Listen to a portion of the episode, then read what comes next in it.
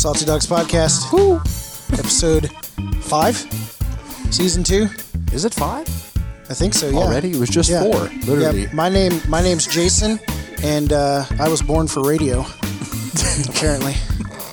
So yeah, how about that? This is the life we chose. Bitter much? I'm not bitter, and nobody introduced you yet. First of all, So mute this guy. I don't know how this. now we're gonna have to go through. We're gonna have to go through Now and we, have, edit. now we have to start over. Gosh. Salty Dogs Podcast. Start season it over. two, Ready? episode- Rewind it. Hey, Hey, hey, salty dogs coming to you. We just lost like 20 listeners. live from. We don't even have 20 listeners. That's Jordan, by the way. wow. Yeah. Wow, just These really- guys. This episode has gone don't off the you rails. know the order of things? Gosh. Nobody trained me. You coming to our house? We're a podcast of order, not a podcast of chaos. That's scripture. I've First of listened to every one of them. Thanks. Yeah, chaotic. thanks. Don't lie to me. Yeah, we, we said that you're a you're a fanman, a humbleman fanman. Yeah, something like that. Yeah. Mm. So Nick Eady's back. Welcome back, Nick Eady. I never left, but Man. I'm he didn't here. leave. Haven't seen you. Yeah, I know. It's been a long time. Yeah. At We've- least two and a half minutes. So we have one of my favorite people at the table. His name's Casey. Ah, yeah. Jordan thought I was introducing him. Jordan, you really are one of my favorite people. Man. That was Yeah. that was good. I was, Sly. I was going to reciprocate, but He Yeah. looked right at you too. yeah, That's awesome. That was a juke. yeah. It was like Wow. when like somebody passes. That was- ball. Yeah, yeah, yeah, yeah. That was hard. was it? Oh gosh. it wasn't. like I looked that way, but I passed that way. Uh-huh. that- That's yeah. right. Sleight of hand. Pump fake. Yeah. Yeah. That's right. It was a s exactly. Ladies and gentlemen, Jordan Golden. What's up, guys? Man, Whoop. Yeehaw. the times. Raise the The roof. times. oh man. had with this guy. Times are changing, bro. When did I, The times they are changing. how how long? Jordan. When was the first time I met you? Oh, dude.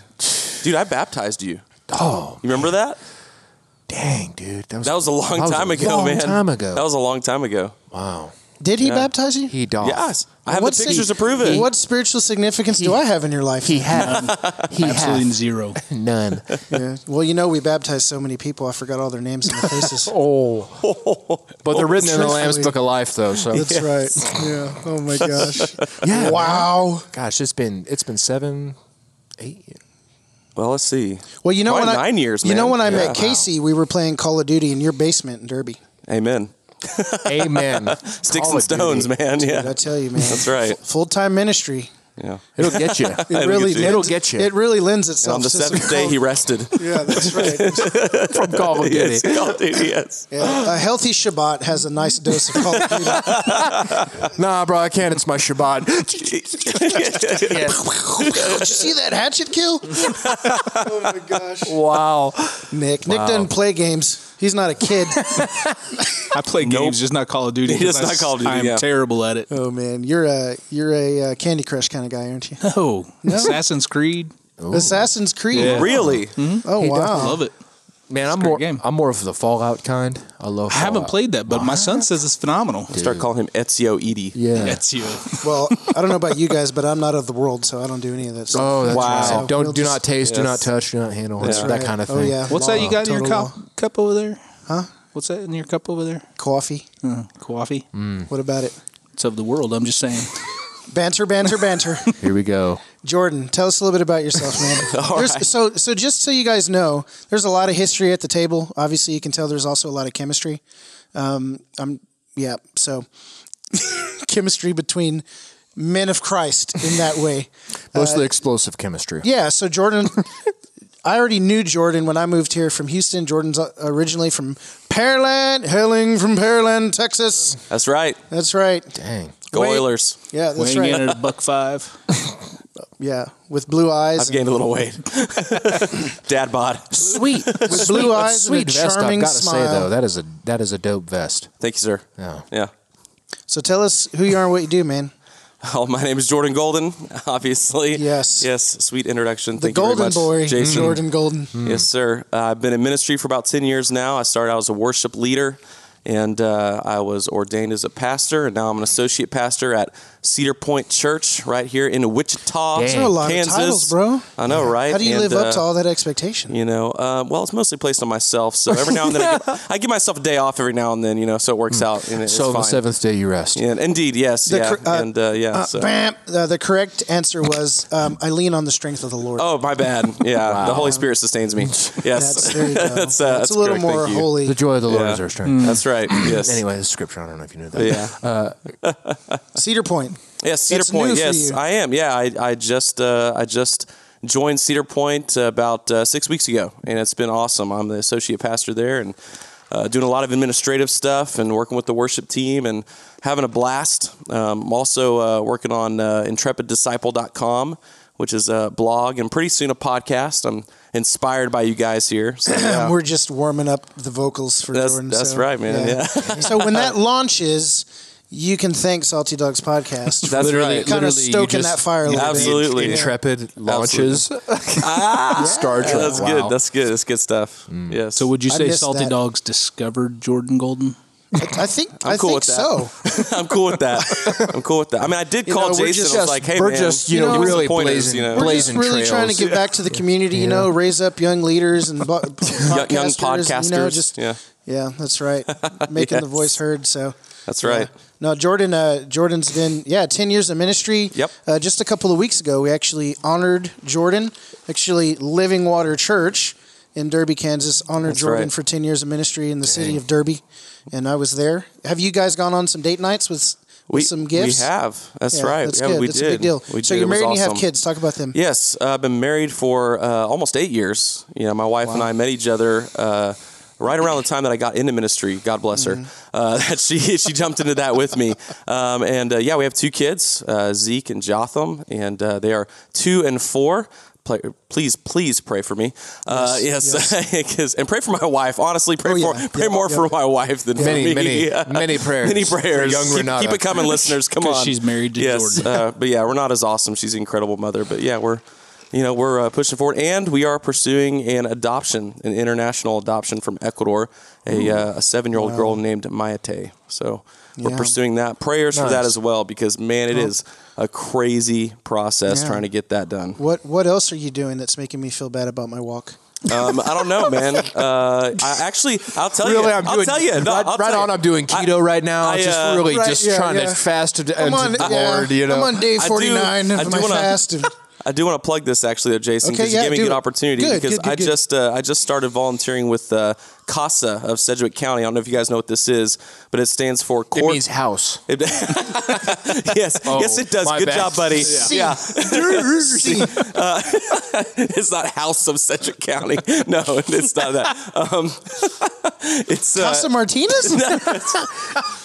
Oh man, oh goodness. Good Okay. burritos. Anyway, Seriously, tell us what you're doing. so so Oh my this is gosh. so bad. So CASA, C A S A, all right. It stands for Court Appointed Special Advocates, and it's actually uh, for uh, for foster children, for children in the foster care system. And uh, there are, uh, I want to say, 1,200, 1,400 foster care kids here in Sedgwick County, Kansas. And uh, there's only about 70 something court appointed special advocates. And so there's a big need for volunteers. So I just volunteered uh, to be one of those, and I've been uh, helping out with the organization, about to go through some training uh, with crowd, that. Uh, really intense Yeah. training Tough to crowd. advocate for the for the kids. It's intense. It's for the kids. It's intense. No, I, for the, I, to advocate for I joke, kids. but honestly, Jordan does have a huge heart. He, Yeah. he and his wife have huge hearts. And they- Absolutely. They, love the Lord and they love people, and it's evident in their ministry. And uh, yeah, so it's Yeah. it's great to have you, brother. Well, people Yeah, should man. go. Uh, people should go check that out though online. Go Google Casa of Sedgwick County if you live in this area, or even locally where you are. Uh, go Google that because they need more volunteers. So you know it's Yeah. a great cost. But yeah, just want to plug that in Good there. stuff, man. Yeah. Gosh, man, I haven't seen you in so long, dude. It's been too long, brother. I mean, literally the other day I saw you. Uh, my- yes, in my backyard. That was really random. That was really And then you turned and ran the other way. No, my sister, my sister, literally, Yeah. their backyards meet, and Yes, so he was so outside. I was like, "Yeah, Jordan, you're gonna be on the podcast." He's like, "Oh my god, I hate this guy." I smiled. You did. You smiled. so so we we brought Jordan in and um, we invited Nick to stay so he wouldn't feel bad about himself. Um, and Oh, so I don't like need no pity invite, man. okay, okay, okay. Nick is awesome. Well, there goes Nick. Well, um, we're uh, we're gonna we're gonna tackle a topic um, that I think is it, it needs to be tackled. And before, We're not talking about two hand touch, dude. yeah, we're talking about full on. I mean, yeah, Full contact. full contact. tackle the topic as unto the Lord. as yes, indeed.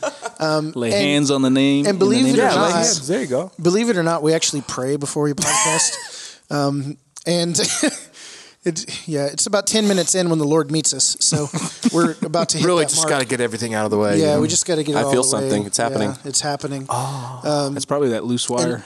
And then something like a dove Give me a little jolt. landed on the table, and here we go. So, more like a crow. talking about the topic of uh, the purpose of the church, and when I prayed, I prayed that we wouldn't, that uh, we would choose our words wisely. And he's looking at me. Um, You okay, Nick? Choose your words wisely, um, and really try and uh, communicate the Father's heart and and Jesus's intention in building His church, and what we are supposed to be doing as the body of Christ, as disciples of Jesus, what we should be doing on earth um, in response to the gospel um, and the kingdom and being filled with the Spirit, given power to testify, um, you know, to finish the works of Christ or continue the works of Christ, like all of these things. Um, and so, really, just want to communicate that intention. Um, not so much like we can spend a lot of time pointing out things that are wrong. Um, and we may look at some things that may be off, but something I want to say up front is that I think there's a difference between completely missing the mark and not yet experiencing the fullness of the intention of the church on the earth. And so I would argue to say that we've seen bits and pieces, but we have yet to see, the full the fullness. and so this is what we want to talk about Yeah. um, today. And so, yeah, we've got Jordan here to, to help us do that. And, uh, And Nick. And Nick. Well, did, Nick's already here. I know. He's, He didn't go anywhere. I'm about to. So, so you know, I'm. So I'm gonna. Um, I'm actually gonna hand it off to Jordan. He brought a notebook, um, and he has points. What? And so, I just jotted down some things, man. but nobody, nobody else here jotted. that You're is the only that- jotter. that is a hard outline You if were I've ever seen one. you were the don't sole lie. jotter of this episode. So, sole jotter, take us away, man. Like when I when I first said, "Hey, we're going to talk about the purpose of the church," what kind of went through your mind, and, and what do you think we need to discuss today concerning that? Man, uh, what a, what an incredible topic, um, and thank you again for letting me uh, be here today. Um, when you first told me about the purpose of the church uh, as a topic, the first thing that came to mind immediately was the uh, Great Commission, and uh, the reason that came to mind, I think, is because it comes to many uh, Christians' minds when you think about purpose. What is the purpose of a Christ follower? And so I started thinking about that, and then I thought, okay, wait a minute, you know. Um, I almost feel like that's a bit of a cop out answer.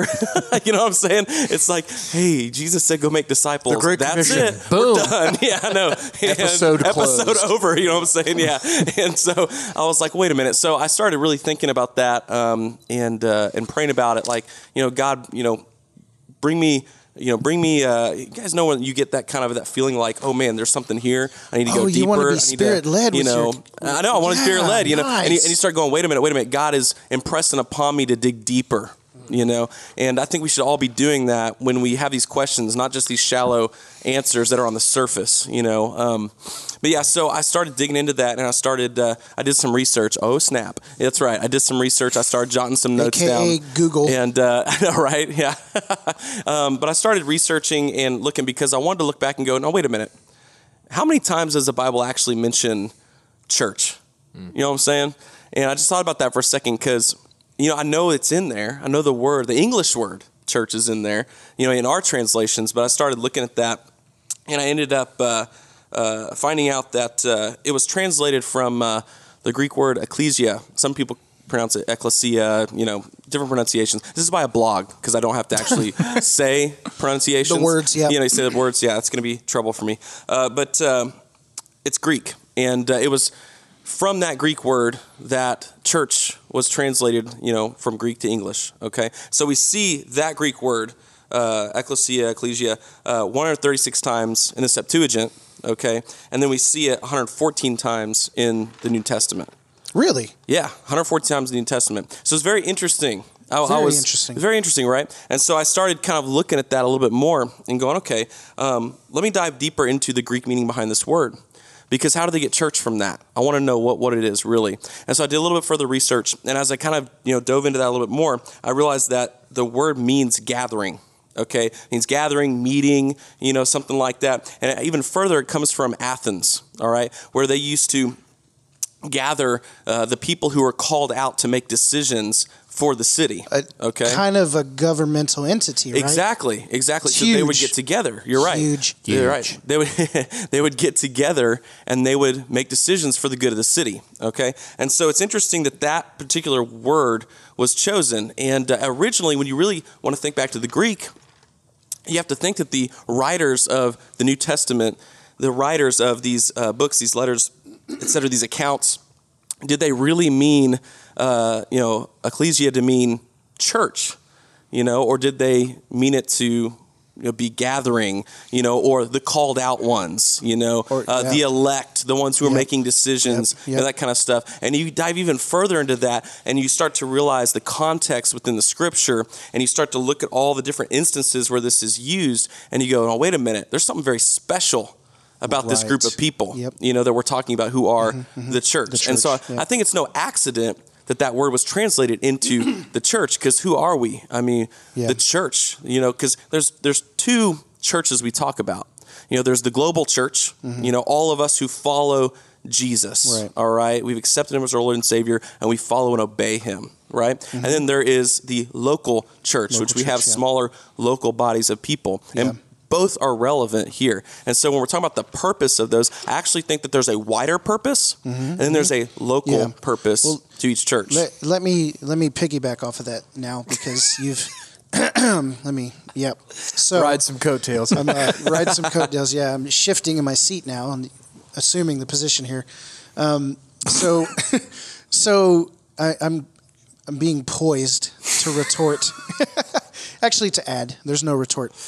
Um, so, with that being said, Jesus comes and he begins to preach a new kingdom. yeah. And as he begins to preach this new kingdom, essentially what is happening is he's now disrupting or coming against the established order.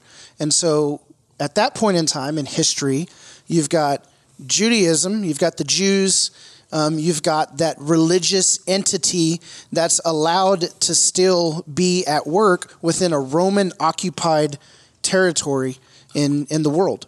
So you've got Caesar, and then he he he sends his um, his guys essentially right into His dudes. his dudes, yeah, his to his the other dudes. his minions, yeah. He sends his minions, and and so here comes Jesus, and he's saying, "There's a new kingdom, and it's not of Judaism. It was the king of the Jews, but it's not that religious establishment. He's talking about tearing the temple down. They're like, "What are you talking about?" Right? And they expected that the Messiah would be this this ruler that would come in and then essentially fight back the Roman occupation. Right? Can we all agree with this? Mm. Yeah. Right. So Jesus is coming and he's saying, I'm going to build my ecclesia. He's and so he's saying there's a new kingdom coming. Essentially, I'm going to establish a new government. And there's going to be a new group of people around here that are making the decisions that are affecting the culture and the way that this whole thing plays out. Them's fighting words.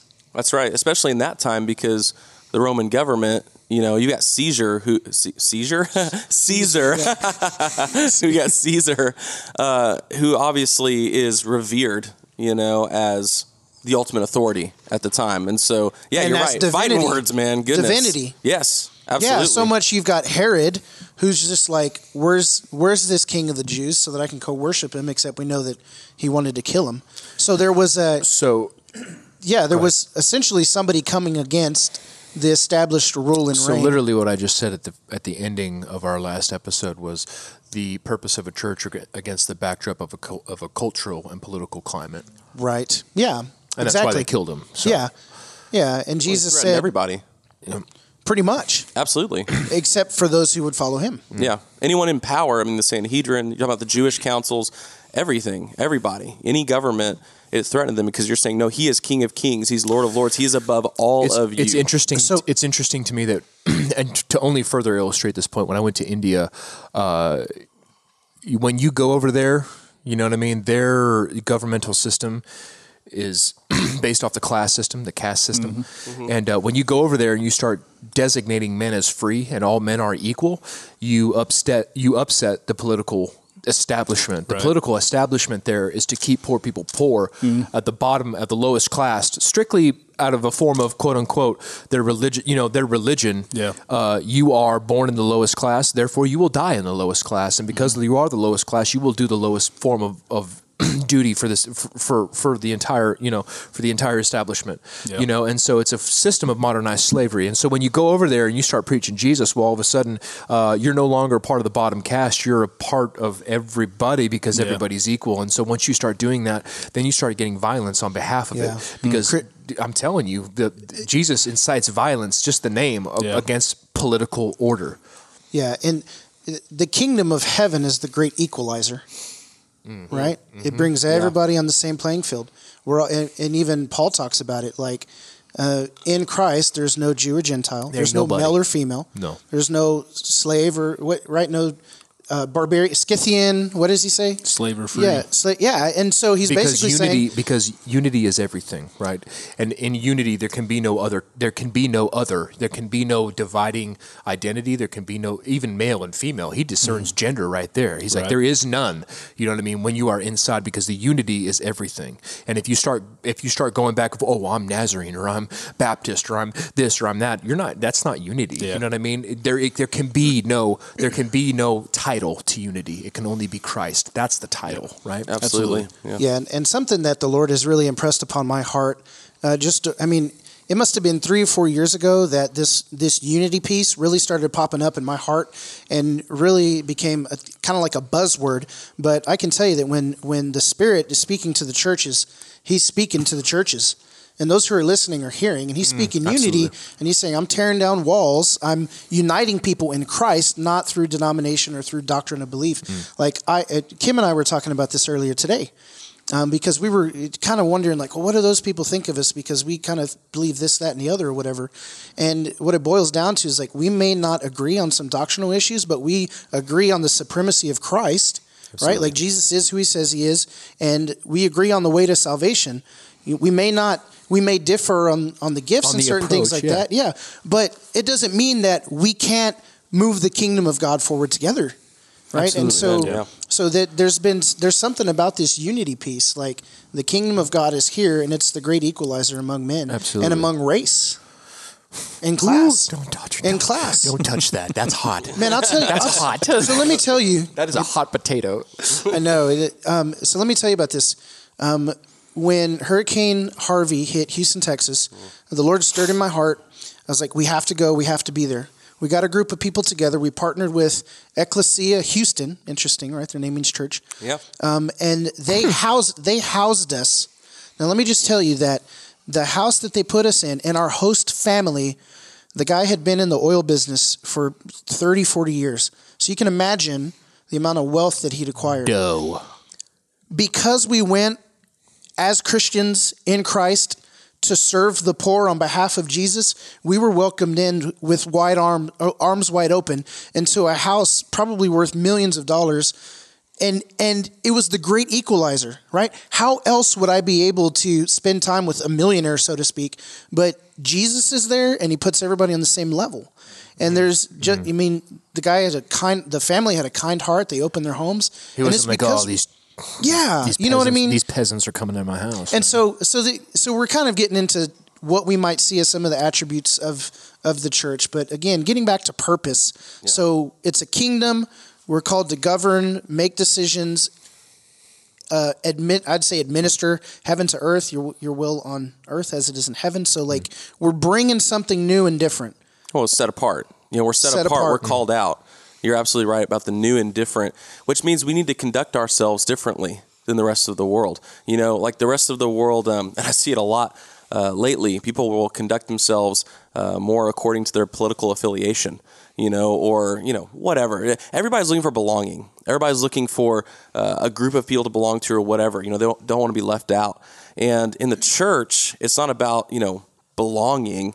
It's about all of us being united in following Jesus. You know, and what you said a minute ago about being in that man's house in Houston, um, which is an incredible, incredible uh, thing to do to go down there and to serve people. Well, that man and your group were united in your heart for the people. You were united in your service to the people. And I mean, what did Christ model for us?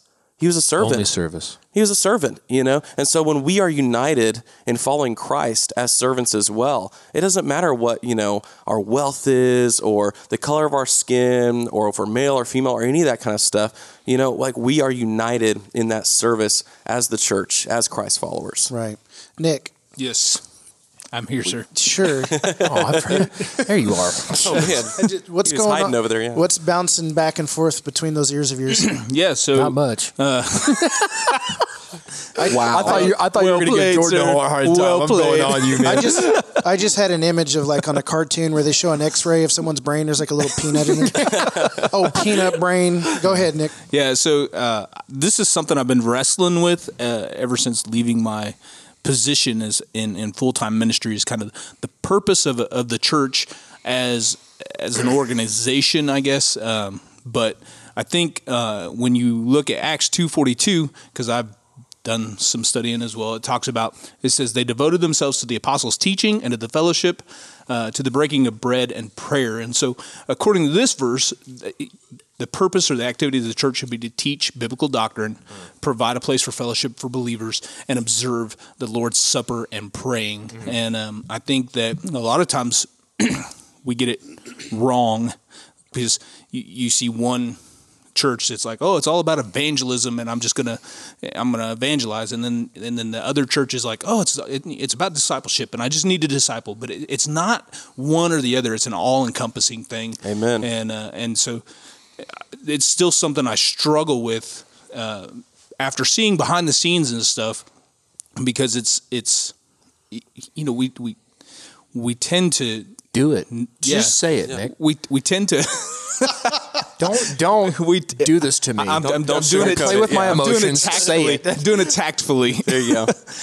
you know, we tend to to put a lot of focus in one specific area rather than uh, every see area that. that. we should be putting focus on. Yeah. Um, I, so just in response to that, I think that this is worth saying, and I've fallen into this trap um, within quote unquote church, um, is that we can't view our local body as the entirety of the body of Christ. Right. We have to view ourselves within our giftings and our role and, and our and our call and our destiny, our assignment in the mm-hmm. kingdom of mm-hmm. God.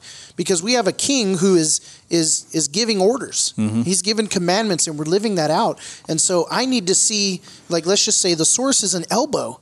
Yeah. We're not the whole body.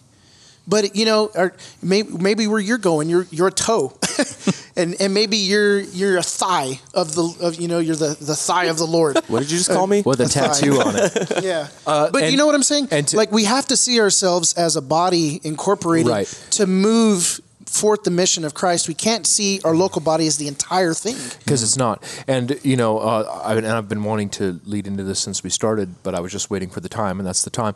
Is that uh, you know, honestly, when I gave that word that one time, do you remember uh, how every individual, the body is only as strong as the individual, right? And so every individual piece makes up the body. Well, Jesus said that we are the bo- his body. He's the head, Yeah. but we are his body. Now, when you see the complete picture of Christ, that is the church unified, okay, when you realize the complete picture, what did he say to Philip?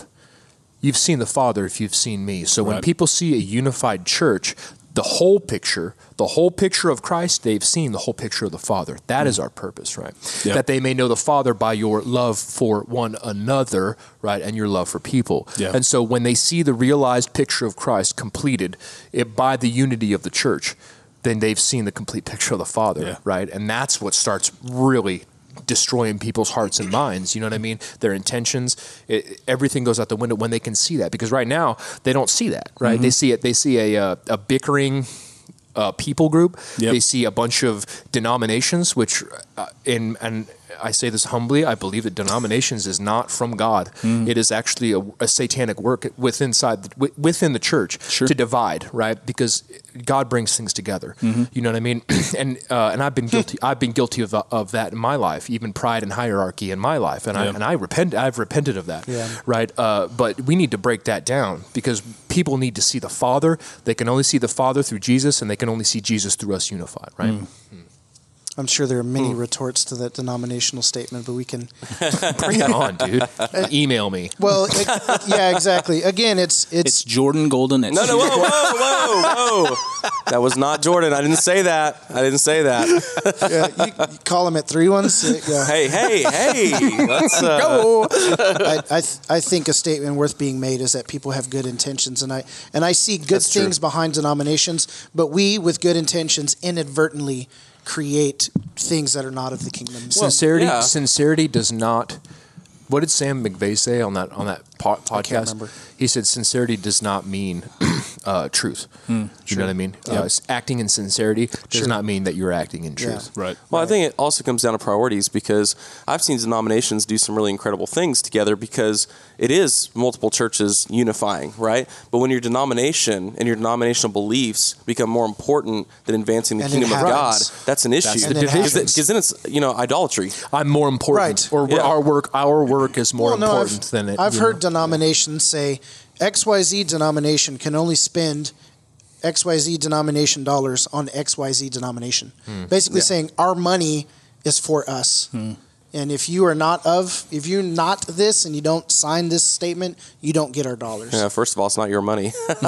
Right. It's God's money. It's God's resources, and Yeah. you know you should uh, you should be open to doing whatever God Yeah. wants you. to. You can't So- put God in a box and say like, "I'm sorry, God, you can only work inside of you know this group of people." That doesn't make any sense at all. Sure. Yeah. So you mentioned earlier, you said a lot of people go to the Great Commission. I think that's a, I, th- I think that's a, a good place to to look in Oh, talking absolutely. about what. So what is the church doing on planet Earth right now? Like, what's the mission of the church? Well, I think it, what what Nick said was interesting because what you said was a lot of times we have churches that are focusing on either evangelism and reaching new people and getting more and more new faces in the doors, and then we have churches that are so intense with Sunday school, you know, and discipleship that there are no new faces Right. in the church at all or among that church body, that local church body. And when we look at the Great Commission, it's pretty obvious that um, evangelism is a part of discipleship. You can't have discipleship without evangelism, you know, and you can't do uh, evangelism without discipleship. Right. Otherwise, your you know your original intent there goes to waste because it wasn't just hey um, go tell people about me have them say that you know i'm a part of their heart now and then and then go and just you know notch another number on your belt. Like that that's dumb you know you can't do that at all. Discipleship means you're going to walk with that person.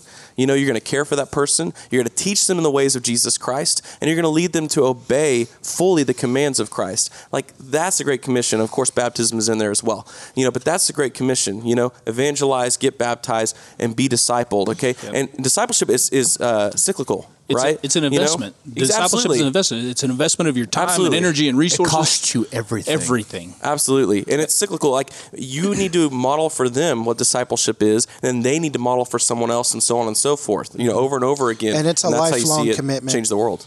Absolutely. It's a lifelong commitment. It's a Absolutely. lifelong commitment of life, right? So what we give is Yeah. what, what's inside of us, which has been bestowed upon us by Christ, which is Yeah. what He gave, which is His life. You know what I mean? Yeah. And so it's life. It's it is your it, it's it's them taking from you, even if they don't. So- even if they don't, you know, it's it's taking, taking, taking. You know. Well, and you can never never stop being discipled either. Right, if you yeah. think that you've like Arrived. arrived, oh man, like you're about Yeah, to be brought sanct- down. You're right. You know? Sanctification is that, that lifelong process, and it That's right. happens in discipleship. I was going to say so. If um, if you look if you look in Scripture, I was trying to find the I was trying to find it in Mark, but in Mark, Jesus says, "Go and preach the good news to all creation." Right? Yeah. that's what he says. But then in Matthew, where he gives the Great Commission, what it, does he say anything about preaching the gospel? And he says, "Go and make disciples." Yeah. So I think it's implied that um, discipleship starts with the gospel, but it's not just the gospel. So there's multiple commands. It's evangelize and make disciples. It's both and, I and think it's we do given in two separate places. But it's the purpose of who we are and what we're doing. And so we should see that the purpose of the church is is to evangelize, but that that means preaching the gospel of Jesus Christ. That means preaching the kingdom come. And interestingly, I, I, I can't remember the exact stats on this. I wish I had a notebook like Jordan. Um, but the Jesus actually says more about the kingdom of heaven or the kingdom of God than he does the good news. Yeah. So he talk, he preaches more about the kingdom of heaven than he does the good news. Because the good news is already implied within the preaching of the kingdom of heaven. Right. Well, I think we do a huge disservice to people to bring them to the point of salvation and leave them there. People Oh, people true. do not rise to expectations. They fall to the level of their training. Hmm. And so in doing so, we have to train them to be better, to do better, to to grow in their relationship with Christ. And if we don't do that, they're going to fall back to their old ways. They're going to fall back because they're going to sit there and say, "Oh, well, you know, I came to Jesus and and it's supposed to get better, but it doesn't." You can't. so it sucks. You can't leave them at the cross. Right. You know what I mean. You have to lead them at carrying the cross. Yes. You, know, you have to lead them in that. The the, the the the the crucifixion, you know, is is the point of salvation. But the mm-hmm. living the crucified life is is what we need to be be taught. You know what I mean? Because re, because if you leave them at the point of death and don't teach them about resurrection, okay, so the cross is the death, mm-hmm. right? But there's a resurrected life. You have to lead them in the resurrected life. You can't just leave them at the cross and say you're dead. You know what I mean? There's Yeah. a resurrecting, you Yeah. know, resurrecting with inside of you this Holy Spirit, you know, which is His ministry, you know, and that's and I and I agree with you, man. Yeah. We, we we tend to just. I see that hand, and you know, and then they go, and then they go home, and nothing changes, And you know, it. and then they're like, "Wow, this Christianity stuff is bogus," you know, Right. and Yeah. then they walk away, you know. you know I I'm guilty of this, and for years and years and years I've compartmentalized my faith and my my life, so to speak. Mm-hmm. Like I go to work and it's work, but Mm. and then I go home and it's home. But then I come to church and here I am, like kingdom, kingdom, Jesus, Jesus. you know what I mean? And and I've done this, and I and personally I've I've failed to realize the so Jesus said, the kingdom of God is like, or the kingdom of heaven is like the woman who took a little bit of yeast and worked it through the entire lump of dough. Which means that the kingdom of God coming means it works through every bit and every your part of us. It's not just some, it's not just salt we add to something, but it's It's it's an entity that completely changes, metamorphosizes the um, the entire being of a person. And spreads. and spreads right? And it and, and so that's what the kingdom of god is doing. It's coming in and it starts small right? Jesus said unless a grain of wheat falls into the ground and dies it's not going to bear forth its its harvest. Jesus was that seed fell into the ground right? He died. Three days later he resurrected. And now we're seeing this multi generational multi uh, millennial millennial uh, harvest of the body of Christ mm-hmm. on the face of the earth, and it's coming, and it's coming in fullness, mm-hmm. and we'll see it Right, in, and so- in the last days fully manifest. And so, as the kingdom spreads like dough, right? Jesus is the bread of life. Therefore, He is the kingdom, and the kingdom is for consumption. You know what I mean? Bread is for consumption, and it is for consumption for life sustaining. You know, Yeah. life giving. So, so Jordan, let's contextualize this personally. Oh yeah, you. Jordan, there you are. So, Jordan, you you you are a member of the body of Christ. What's your mission? What's my Yeah, What's what my you- mission? Yeah, what are you doing on Earth, sir? Oh man, uh, Not on the moon, on Earth. on, on the moon. yeah, I, I would I would like rather go to Mars, not the moon. That's, Which uh, Earth I'd like that? to see Mars, please. Yeah, because collectively we're the church and we're all moving the mission of Christ forward. But He's- individually- He's sent the Spirit to inhabit his people, to do all sorts of things in his name, for his name, for his kingdom, for his glory. But the Spirit of God lives in you. Yeah. How is how is um, that manifesting out? And what's what's your assignment in the kingdom? What are you doing? How are we seeing that? Okay, uh, I, I see what you're saying. So I think we all have callings. We all have personal, Absolutely. uh, you know, talents and things like that. The interesting thing is, uh, you know, and if anyone's listening to this and you're like, oh, you know, I'm, I'm talented, I can do this or that, whatever, just realize that God may call you with one talent and may develop completely different talents within you Yeah. along the way.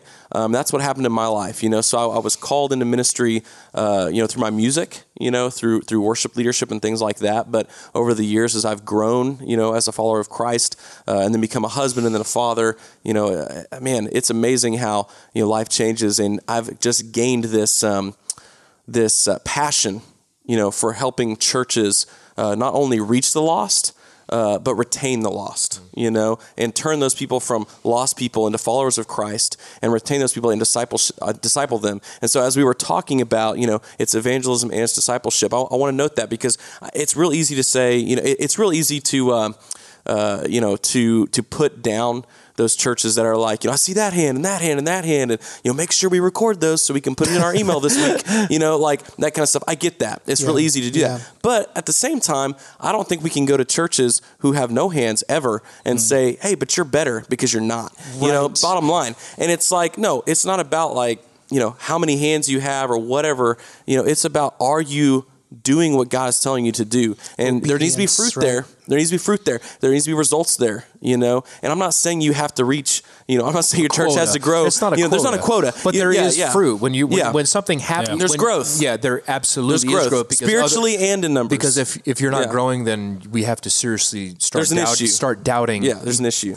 the the your your ex, your quote unquote experience. Yes, because your your works, the things you're doing out in the community, should result Yeah. in growth. Uh-huh. You know, and it may be slow growth, maybe fast growth, maybe just steady growth. I see. I, I tend to come in with steady growth. You know, and here's my thing. You know, it's it's faith and works, right? It's faith and works. And Mm-hmm. so if you have faith, like God, I know that you can move in my local church. You have called me to this church, and I know that I know that you want to do great things through this church. All right. So God, I have faith that you're going to do great things, and 10 visitors are going to come through the door this weekend. Right. And I just sit there. I just sit there on my couch. I'm like, man, you know, it's March Madness, college basketball. You know what I'm saying? Like, you got to get out there. You got to go do something, you know? So it's faith and works. But here's my other thing, too.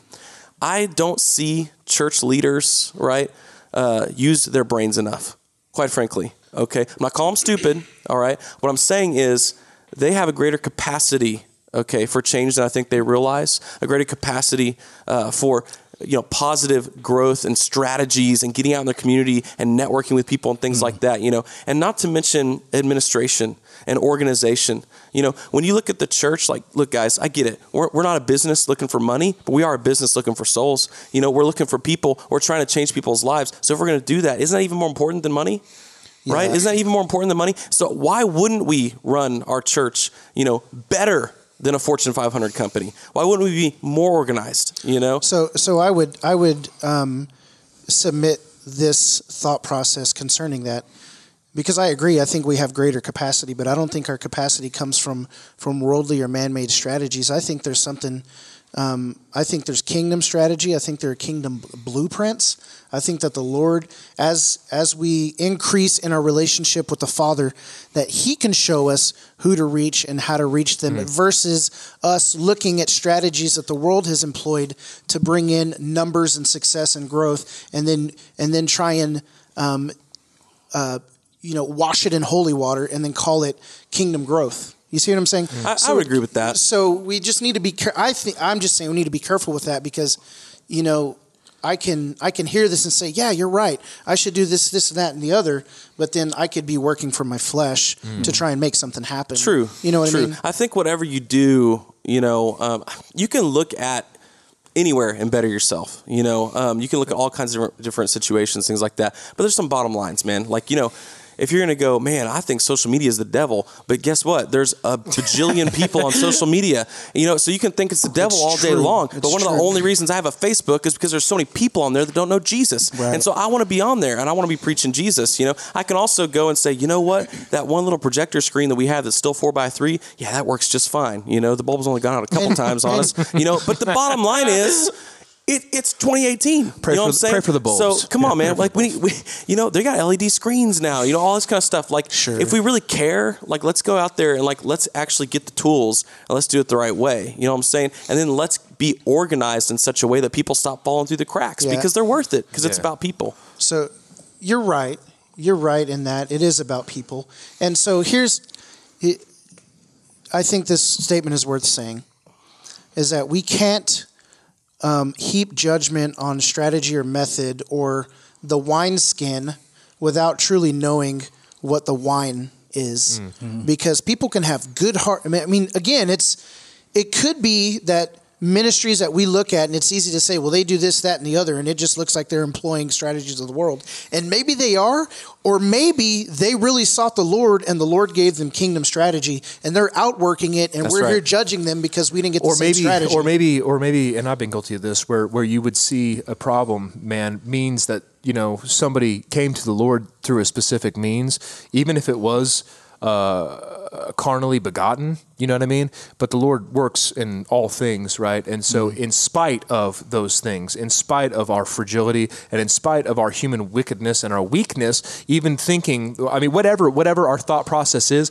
God will work through that and he will bring about that true. person's salvation. And I think I think uh, and I have been let, let- let- let me say this because I have been so guilty of this thinking you shouldn't do this, you shouldn't do that, mm. you should do and that's re, that's religion in my life, right? That's mm. that's a spirit of religion Yeah. coming upon me. And I dude, I don't too. agree with with working any sort of strategy. I honestly think, you know, flowing, but that doesn't mean that God's not going to work through that. But I also am of the opinion that I don't think that you know that we should rely so much on that that we, you know, that we forget. And- you know, and let so- us not forget. So Let us- earlier we're us. talking about being the body of Christ, and so often I, I look at our identity um, within the body, and it's easy for me to say, "Hey, look, I'm an elbow," and then expect everybody else to, be, an elbow. Yeah. And we all do this. Just Yeah. you know, It's it- so easy to do, man. Yeah. You know, and that division. But what if, if if anything? What does he have to do? What does the enemy have to do? He has to keep us divided. Yeah. And so these thought processes and and our philosophy on ministry, if we can, if he can make it about they're doing this and I don't agree with it, well then he's already won. He's and therefore, won. and therefore the division already comes in. What did what did Paul say? If there's strife, if there's enmity, if there's factions, sanctions among you, are you not flesh. carnal? You know what I mean? Are Yeah. you not carnal? So if we have if we have any sort of enmity towards any sort of ministry, that's the that's our flesh inside of us that needs to be put to death by the cross, the working of the realized cross in our life, because Yeah. that's our problem, and that had been my problem for a really long time. Right. Uh, You know, enmities uh, and, and factions against Yeah. uh, against God's people. We're that was me. right- me. we're Right. right and they're wrong. Exactly. Yeah. Well, it's a major mistake though to, to make those comparisons. You know, Exactly. because everyone's unique. You know, God has made us unique, and you know, different churches reach different kinds of people.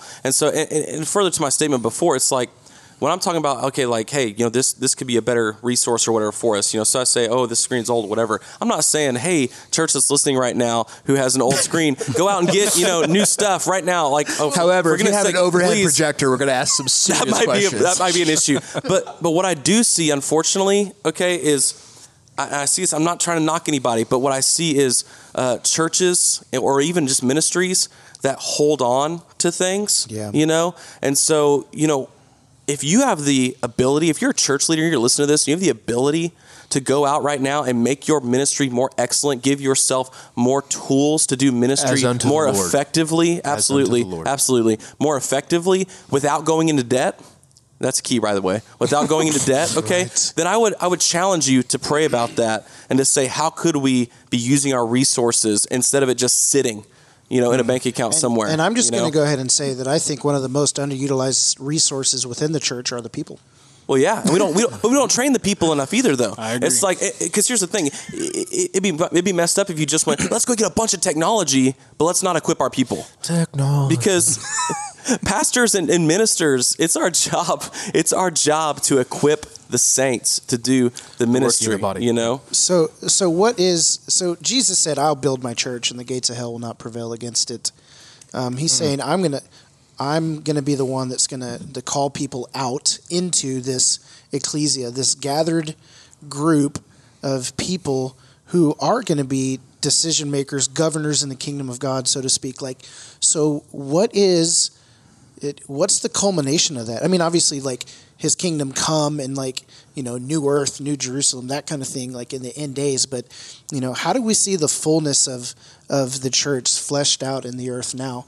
And I'll just submit that it it has a lot to do with love, and it has a lot to do with um, continuing the ministry of Christ. So, and, and let me say this real quick, is that Jesus left in John John chapter 16. He says, It's better that I go away because if I don't go away, well, then I wouldn't send to you the counselor. And he's going to convict the world of sin and righteousness and judgment, right? And he's going to reveal to you um, everything that um, I've been given from God, from the Father, He's going to give to you, right? And so essentially, Jesus then dies. Um, he and then he resurrects. He tells the the disciples, "Go and wait. You're going to receive the Holy Spirit. You're going to receive power to be my witnesses." And then we see three thousand people coming to the Lord. We see the church birthed. We see prayer, taking care of the poor, communion, fellowship, eating, um, devotion to teaching. We see all these things. And so essentially, Jesus leaves, but his body continues to work on earth through us, through the Spirit in us. And then he's the head that moves it and guides it. So, what's happening? What is the church doing? Who's going? Whoever. Well, I think Because the church is a beautiful thing. That's what I'm trying to like. We, Yeah, amen we to need that, to. yeah. We need to know that and say that. Yeah. Well, I think some of the biggest problem is is when we assume that going to church on a Sunday is Yep, yep, is yep, yep, is yep, the yep, yep, yep, the yep. culmination of what I'm supposed to do. So like Preach. uh, Preach. when and, and I'm not even talking about having small groups because it talks about, you know, they went house to house, but I'm not that. talking about small groups because here's the thing small groups indicate that I'm going to go to your house once a week. That's only twice a week. This is talking about friendship and being together with other Christians. It's a lifestyle. In, in the New Testament, when it talks about they, they met in the temple and then they went out and went home to home, they met in that temple, but it was different. They went and they learned how to do stuff. And then the, the temple was the the center of of the city. So like it, it was downtown Wichita basically, and you would go into the center of uh, into the temple and then you would leave the temple to go into the marketplace which was just outside and you would then go and preach what you just learned you would have conversations with people out in that marketplace Go practice what you just learned. Right. And I think that having people there with you makes a huge difference in your ability to do that or your ability to uh, be comfortable doing that.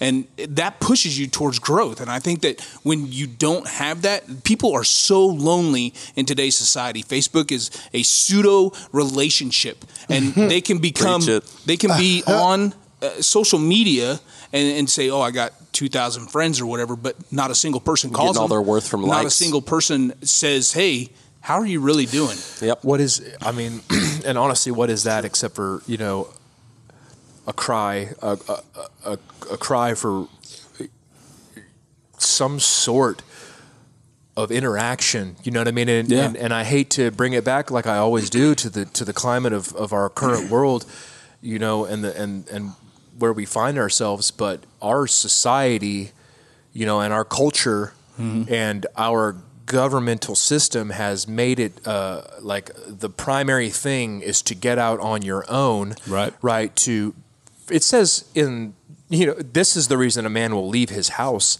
for a wife. You know what I mean? Yeah. And but we've made it about when you're 18, get out of the house. We've made it. We've we've made it in our culture that we can live our entire lives alone. Yeah. In our apartment or in our house, individuality. fixated exactly, and so the individuality and uh, me being an individual, Yeah. you know, has trumped everything. And so in in our individuality, we find this severe loneliness, man, where people and in our culture.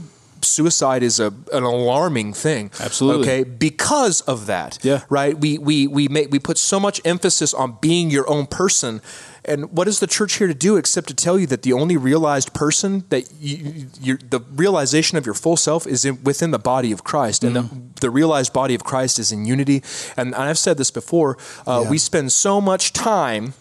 You know, we go to church. I mean, even if you go to, I mean, even if you go to a Bible study two times a week and then Yep. church on Sunday, you're still alone from the flock, away from the flock, a majority of your time. Yeah. And the most vulnerable sheep are when they're away from the flock. Yep. And so, hmm. and so.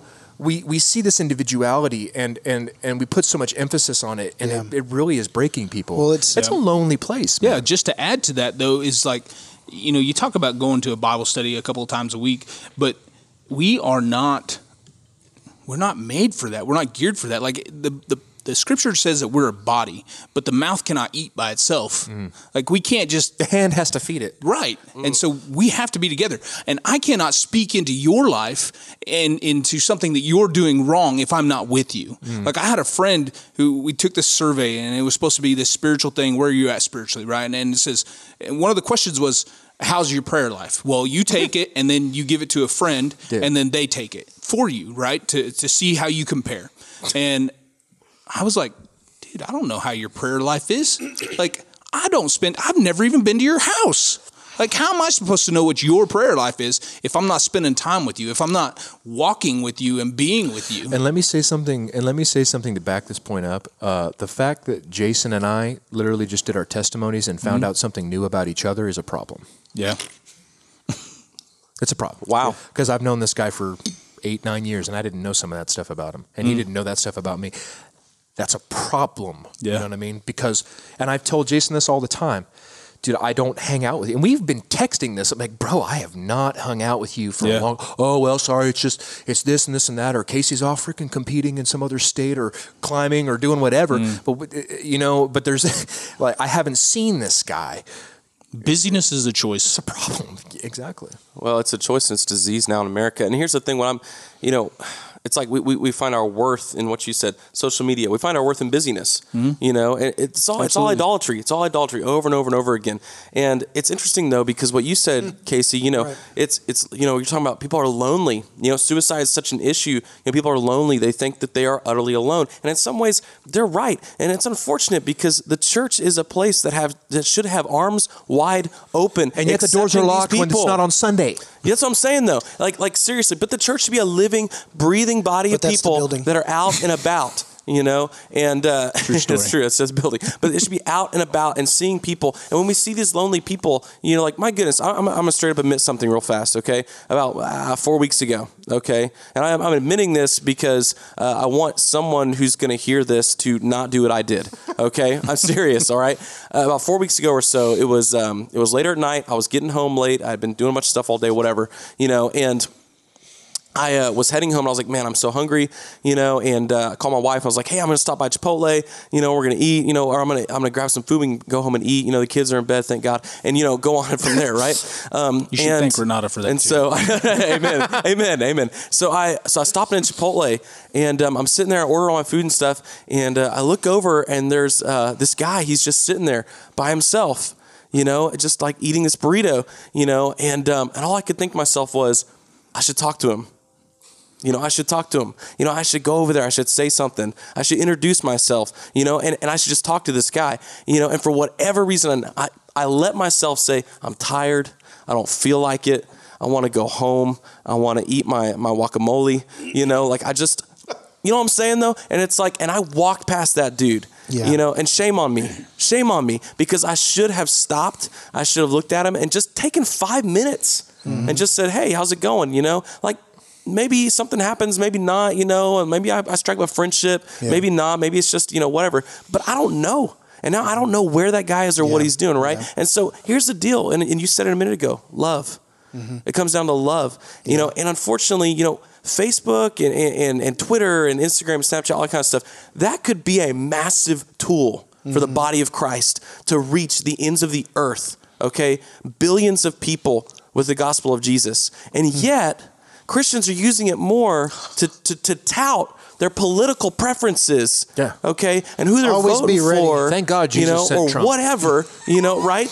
Okay, so it's like, look, I, look, I don't have anything. You know, against you supporting candidates or whatever. Sure, I sure, be, sure. be involved. I absolutely You do. know, like be involved. Okay, Casey, be involved. You know, and, and you be, be informed. Okay, fine. You should vote. That's fine. But here's the deal. Okay, here's the deal. When you're talking about your car, okay, or your your who you're voting for, or whatever else, Or your rights. you know, or your rights, or who you're dating, or whoever else. Well, you're talking about that more on your Facebook wall or on your Twitter feed or whatever than you ever talk about Jesus.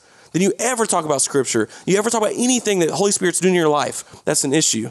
Okay? And here's the, the fact of the matter is the unbelieving world sees us as Christians. They see all the junk that we put on our social media profiles and they think, why do I want to be a part of that? I think they see it even more, even further uh, than social media. I think they see it in their personal lives. Oh, too. amen. Yeah, I, I agree with that I too. think that social media is only a, is only a, is only a per, like a, a magnifying glass for what's for what, what people already see in general. Well, to be fair though, like there are people that put scripture up all day long, and then five minutes later they're cussing up a storm, or they put scripture up all day long and they make their their life look beautiful, Or they- but you know them personally, Yeah, and or it's they say, or they say, or they say, you know, hey man, if you share this post, you know what I mean, Yeah. you're gonna get Yeah. blessed Yeah. out the pants, out your socks, bro. Right. You know what I mean?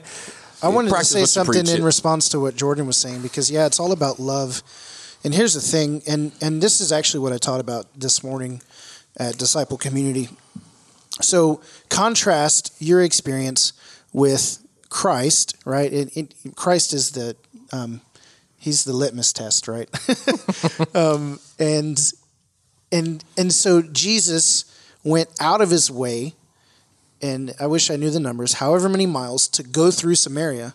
So we had to go through Samaria to meet the woman at the well, right? So rather than taking the the um, shorter, quicker, safer route, The He- convenient route. he took the long way home, right? He took the long road home, and he knew that there was someone he's going to have to minister to. So we have the Savior who goes out of his way, who allows himself to be inconvenienced. The woman who touched the hem, Zacchaeus in the tree, right? The the soldier, the woman at the well. Jesus is the litmus test, and he goes out of his way to show love to those who need love. And so what I was talking about today is that Jesus said, "This is how you you'll know they'll know that you're my disciples that you love love one, one another." another. But That's and so he says, "I give you a new commandment: love others as I've loved you."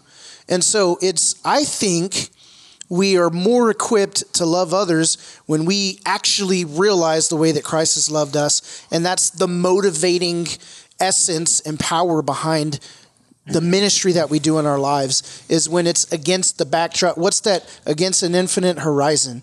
When it's against the backdrop of the gospel but too often we live against the backdrop of self Yeah. and inconvenience right? Yeah, you know, in uh, last fall, I did a, uh, a workshop. I was invited to a workshop um, up in Salina at a fall conference for a bunch of college students.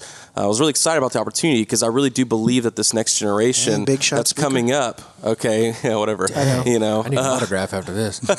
Shush. I was excited about the opportunity because I was excited to pour into young leaders, right? Because I really believe this next generation has a potential to unify the church like never before. I really believe already that. happening, I really believe that. yep. And and so as I'm talking to them, my, my workshop was about unloved people groups, unloved people groups, and I highlighted a few. Okay, and I want to highlight those now because I think we need to understand this. Okay. I think that uh, it's pretty obvious to me that, that Jesus called us to care for widows and orphans. I believe that Right. sometimes that is a difficult peop- those are difficult people groups to care for because we can say all day long and we can share stuff all day long on social media and whatnot, you know, and say that we we love those people, but then when it comes to actually taking action, up, you know, it's a big wanna deal. see it. You know what I'm I mean, saying? yeah, absolutely. And here's the thing I want to say too. Okay, look, I do not believe in abortion. I believe it's horrible. Okay, but those women who have gotten abortions, Jesus still loves them, which means we need to still love them. Love them, You know, yeah. so like don't put them down you know? Like love them care for them you know? Just like you would you know like eh, single moms we the single moms of this world need the church i don't care if they had that child out of wedlock they still need the church It's not our they business. still need jesus It's not our business. absolutely That is not my business. You, You know, what know? I mean? That's not my business. my business is to love, you know, That's that it. family, right? You know, and unconditionally, right? You know, and yeah, of course we're going to lead them to make better decisions. Of course we are. Oh, you've you know, got a but we stone need in to your love hand? them. Like- you know, you can't encourage them to make better decisions if you don't know it. who they are. Right? Yeah. You, you can't love it. And here's what my biggest point, okay, that I made was that look, guys, you can get onto Facebook, and this drives me nuts. You can get onto Facebook or Twitter or whatever and have these little like, you know, reply from your mobile phone or your keyboard, you know, and get on there and start quoting scripture about how, you know, someone shouldn't be homosexual or someone shouldn't be, you know, having an abortion or this or that, whatever. And you can say, well, you know, I'm just telling the truth in love. Bull crap. Okay? Bull crap. That is not truth and love because truth and love means you went out of your way, just like Jesus did. You went out of your way to have a relationship with this person so that they knew you loved them. If they don't know you love them, then it's not the truth and love. It's mm. just you spouting off a bunch of stuff they didn't believe in in the first place. Okay? It's not love. Yeah, It's we- not love. We make we make it a lot more obvious about the things that we disagree with in their lives than we do that we truly love them the way that Christ. That's loved right. I know. We'll, we'll, You gotta we'll- lead with the we'll, love, We'll sharpie on posters all day long, but as far as our life being a being a living offering, Well- our uh, living worship, you, You know, know, I well, just I, I love the I love the story of the um, the woman caught in adultery. Right, you just talked about having a stone in your hand. Mm. I mean, think about this situation. I don't I don't know when they caught her in adultery. If she was still sweaty from the act, laying on the ground, right? And so you've got the Pharisees Wow. standing around, and they're like, Jesus, the law says she should be put to death. Okay, he who has no sin cast the first stone. They all leave, and then it's so beautiful what he does. She had already, according to the law, she'd been condemned to death and was facing her sentence right, right. then and there. And Jesus says, "Has no one condemned you? No one. Well, neither do I condemn you. Love." Grace, mercy, and then truth. Jesus came full of mercy or grace and truth. Hmm. Grace and then truth. Go and leave your life of sin. He didn't say, You sinner, you terrible sinner, you need to repent, this, this, and that. Straight up, without her even saying a word, no condemnation. She didn't she didn't even have a chance to she didn't have to plead her case. Right? She didn't have to say a word. He looks at this woman in sin on the ground, probably terrified, and then gives grace in a moment where there's grace needed. So let's think about that. Jesus catches people in their act of sin. He doesn't condemn them, except we we see people sinning and we're like condemnation, condemnation. I disagree with that. That's wrong. That lifestyle, that choice, that political view, wrong, wrong, wrong, wrong, wrong. That's not Jesus by any means. It's insane. It's insane to me. You know, after all this, uh, you know, for a long time seeking knowledge and like studying the scripture and studying the scripture and studying the scripture, you know, all of a sudden Jesus comes along and you really take a look at what he did and hmm. you become unraveled so by true. by who he is. You know what I mean? It's it's incredible. You you you, you just you look at the stories and he is the litmus test, and so you say, "Oh, you know." Yeah, yeah. I mean, full of grace. I mean, how how, you know, and I and we have we have we have been getting so much Mm-hmm. and receiving and consuming so much that we've forgotten the core. And I th- I think that just to study the Gospels and to study his life, Yeah. you know what I mean, and what he did, and to do the same things is actually what the church is all about, right? Uh, what did Jesus do? And if I'm an extension of Jesus, then those are the things that I should be doing, and not anything else. How- because I've yeah. never once heard Jesus say anything. Actually, it was against the church that he was speaking out against. I never once saw him, you know, or read about him uh, being harsh or being brash with a person that didn't believe. You know what I mean? Right. Or, or for for somebody. Well, and Scripture tells us not to judge those that are not following Christ to begin with. Yeah. But Well, it's thing, not for me to judge those outside of the church, Outside but the those church. that are in it. Amen. Absolutely. Well, and the thing about love is, you know, we throw this word, "Oh, you need to love them. You need to love them. You need to love them." And I could say all day long, "I love, I love you, Jordan." But until I know Jordan, I, I can't love him. And love is an action. It, is not a feeling. requires something Yes. from you. And the thing with Jesus is, is he knew them. That he knew their hearts, and that's where he could speak love. Like Jordan and I used to go and have brunch often, and um, there were My times favorite that, memories. that there were times that Jordan would get Little on my hollandaise sauce. yeah Yeah, Actually, yes. Yeah. Yeah. We tried a different brunch place every week. Sorry, Nick. Asparagus as a breakfast. It was side. awesome. Yeah. There were times that Jordan used to get on my nerves before that. Like, still gets on mine. constantly. Wow, guys. No, I'm kidding. But- I'm kidding. But when I started having brunch with him and I, I started learning who he was, it was easier to love him. It was easier to understand Why? the heart behind Why? what he was doing. Because you because we are letting uh, you know, and it was the same thing with me for a long time, and Mm-hmm. I mean with other people too. Is because I'm a predisposed to be against somebody, Right. You know what I mean? Mm. But when you're involved with somebody, then all of a sudden, oh, the friendship comes through. Yeah. you know. Absolutely. So, That's so it- Scripture says, "For we no longer regard anyone according to the flesh, mm. and though we once regard Christ according to the flesh, we do so no longer." And so, Jesus gives us eyes to see people the way that He sees people, and this is what the church should be doing. The mind of Christ, Right? We ha- we should have the mind of Christ and the heart of Christ for people, right? Because he, I mean, he's patient with us because he wants no one to perish, no matter how far out they were. Like we were the people. We were the Oh, people I- so absolutely. far out there. Yeah. I was the hooker about to be stoned, bro. Mm-hmm. Right. I mean, my was sentence was death. That was me, you know? My sentence was death. Caught red-handed. Right? Yeah. Had I faced the judge at that moment, death. Yet Jesus, while I was still a sinner, while I was powerless, right?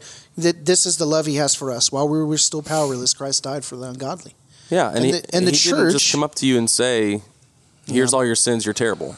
And this is what it, this is what the loved you. the entity of the church does on earth is it moves forth the gospel of Christ that says love unconditionally, right? Mm-hmm. Like uh, there's an unconditional love from a man named Jesus who loves you regardless of where you've been or what you've done, and and there's hope for you, right? He binds up the brokenhearted, he heals the sick. Yeah, I mean, he raises the dead. It's what he does. We're so fixated on on serving God, right? That we forget that service to God service of is service to people. Mm. Yeah. because Yeah. that's what he did. Well, yeah, and that's the thing. Like when example, Jordan was yeah. talking about, you know, we're so against these people who have abortions and, and these pro-life people. That how many of these pro-life people are giving money to other people for adoptions? If we're pro-life, let's let's put our money where our mouth is and just stop just saying it. Like let's take an action. Action. And love somebody that wants to adopt yeah, somebody and else. thank God, and thank God, in your in your you know those who are holding those pickets, thank God you never got a girl pregnant while in your in your act of indecency because I know you've had it. You know what I mean? Don't tell me. You know what I mean? You ain't you're not above it. You know what I'm saying? Yeah. But thank God you never been in that situation. What was what's that like? You know what I mean? You, you, Yeah. holding that sign like that. Yeah. Well, on, man. I think what I think what Christianity does and what the church um, is it, it is doing it. It's seeing people where they are and loving them where they Absolutely. are, yeah, um, and and looking past everything that would in in a f- in our own way would disqualify them of being worthy of love. Right? That's what the church does. The church supersedes logic and reason and and gives the love of Christ to the last and the least and the lost. Like Yeah. right? I mean this is and let him sort them out. Well, and that's Yeah. the thing. Like, so Right, Nero, when in, in Rome, Nero was so against Christians. He hated them so much. But when when the bubonic plague came, Nero was like, these Christians are taking better care of the Roman citizens than Rome is. Yeah. And that's the way that we should be. That is how that is the purpose of the church. Influencing culture. Instead of instead of allowing the government to make buco dollars on the Church. system of of Oh, sorry. oh what is it? the casa Cedric Casa. yeah what the are they? house. the advocates for who Oh, uh, court appointed special advocates Yeah, for who for foster kids. foster kids Yeah, they they make yeah, absolutely. That was like charades. yes they make a bunch of money on that that's the why the government took it over Christians used to be that that's what Christians used to do and the government came in and said hmm we can make money doing this the most- We've, let's let's, we've let's take it over We've privatized morality. The most, yeah. Yeah. the most interesting fact to me that I ever heard was that if every Christian that was that was that said that they were a Christian actually gave their ten percent, like they were, like you know, as they felt led to do, Mm-hmm. that we that the government wouldn't we wouldn't need social service like uh, social security Yeah. and uh, retirement plan, Yeah. like because the church would take care of all that. right No, the church would have so much money that we'd be Yeah. looking The church- for causes. the the church You know? has the church has the greatest capacity for worldwide impact. It's insane. Absolutely. and it is impacting. It, It absolutely, is. it absolutely Yeah. I'm, I'm just saying we could do It's- more. We can do Abs- more. Absolutely. Sure. Well, we think about it this way. On, on on the same note with the foster kids, you know, um, earlier I said I think there's about 1,200, 1,400 foster kids just in this county. How many churches are in this county? You know, what if just like three families out of every church in this county, you know, uh, took in one foster kid? My goodness, what would happen? And I know there's, I know that's real easy to say. Okay, that's a nice fun fact to throw out there. I know, I know it's nittier and, grittier than that, you know. But just in general, what if we were the church, you know, to those orphans? And and so let let me uh, Reel it in. kind of close it up with this. Um, There goes Jason. I would wet- love to go the web blanket. an hour and a half. Yeah. funruiner.com no, no, but listen, uh, th- this is relevant. Is that the beautiful thing is, it's like, yeah, we all look around and we say, we can do more, we can do more, we can do more. Well, one, it, it takes more Jesus in our own life mm-hmm. to bring us to the place to where we, we love from that place of relationship. I believe mission is birthed in intimacy with Christ, mm. right? I, I really believe that. And the closer we get to the Lord, the more we're going to have a heart for his people because he's changing us. But that's the beautiful thing is that he is changing us and that the bride of Christ will be presented as radiant, a radiant church without blemish mm. as he continues to wash So we're us growing into through the water of We're the word. growing into that. We're growing into it. So again, it's not that we're totally wrong, it's that we've not seen the fullness. And you're talking about it. The next generation you think is going to help lead the church into I unity. believe that. But it's not as though he's not working in our hearts. At least we How is the next least we generation going to do that? Is because it's being birthed in the generation previous. Amen. Right. So the work that he's doing uh, in us, we have to steward that work and make sure that we're communicating Yeah. it and leading the charge and making disciples with that DNA for change. Right. Yeah. And it's so Gotta be the important for example. us being a, being the example. Absolutely. Dang, guys. Good episode. Good stuff, man. Good episode. Yep. Yeah, Uh, and I hope that everyone who's listening to this, man, I hope you got some action steps out of this. You know, I hope, I hope some of it That's convicted you. You know, and uh, that's right. I hope the Holy Spirit Prove it. convicted you, and uh, that you're, you're jumping in and you're going to take some action. Yeah, absolutely. Get out there and be the church. Which, by the way, fun fact before we sign off here, okay, I got to say this, okay? Because Ooh, it's a new segment to the yeah, yeah, it's about podcast. Roman emperors and stuff like that. But um, Hold on, church, church buildings, okay, just real fast. Church buildings, okay, were not even around until 325 AD because that's when Constantine had them set up, Right, right? absolutely. So you got to get outside the church building if you're going to be the church and mm-hmm. fulfill the purpose of the mm-hmm. church. Bottom mm-hmm. line. Yeah. Well, when you look back in Exodus, you know you talked about the Septuagint, which, if you don't know, Yeah. that that is the Torah translated into Greek. Greek, yep. And so when you look back into Exodus, ver, chapter twenty, uh, let me find it. Talk for a minute, Jason. Nope, you can find it. I'm not afraid of silence. Uh, yeah, I'm not afraid of silence. Okay. Verse 22, it says, And the Lord said to Moses, Thus you shall say to the people of Israel, You have seen for yourselves that I have talked with you from heaven. You shall not make gods of silver to be with me, nor shall you make for yourselves gods of gold. An altar of earth you shall make for me, and sacrifice on it your burnt offerings and your peace offerings, your sheep and your oxen. In every place where I cause my name to be remembered, I will come to you and bless you. Uh, if you make an altar of stone, you shall not build it uh, of hewn stones, for if you wield your tool on it, you profane it, and you shall shall not go up by steps to my altar, that your nakedness be be not exposed to it. And he said that the you don't have to build that building to be with me. As a matter of fact, that building is for you. It's not for me. That's right. Just get a piece of dirt and go out there and worship me. That's right. Yeah. So- Buildings are just buildings. That's right. It's true. They're great resources, Great resources. but they can Eh. they also make great idols. Well, they can be great resources. They can be Casey great almost fell out of his resources. chair. Buildings, right? It depends on if they're good stewards of those. That's right. Yeah. That, that's also true. That's also yeah true. the the the holy spirit embodied body of christ on this earth has the greatest capacity and potential to love and give in the way that christ right? I mean we are the the tool. We are the chosen vessel to continue forth the ministry of christ mm-hmm. on earth. Right. and there's so much capacity and potential in that. And so, yep, that's my last statement. Even though I j- stumbled over it a little bit. yeah, Could It's you okay. say it again and clean that up? Maybe we'll make some cuts. edit that out. no, that's that's just the real and the raw, folks. That's right. Thanks That's right. Jordan. First. Yeah, for Jordan being and Nick. us. Yeah, thanks for having. We'll do Yeah, it again. Thanks for having me. We're In five minutes? Or? Yeah. no, no, it's this not a is just triple header, really just a next double header. No. Yeah, Yeah, next yeah, we got it. I mean, I can go until 11, then I got to head to work. Yeah, gosh, that's great. Are you guys not going to sleep? Yeah. Oh my goodness. It'll be fine. This I get my best sleep behind the wheel, man. Prayers for Ted. I'd rather Sleep- go quietly. sleep when he's dead. You Say? I get my sleep behind the wheel. Yeah, I'd rather go quietly in my while in my sleep than screaming like my passenger. There you go. What about the your victims? I, they can thank me when we get to heaven. Oh, wow. With that, With that, yeah. folks, we're out. The pods have been casted upon you. Enjoy it.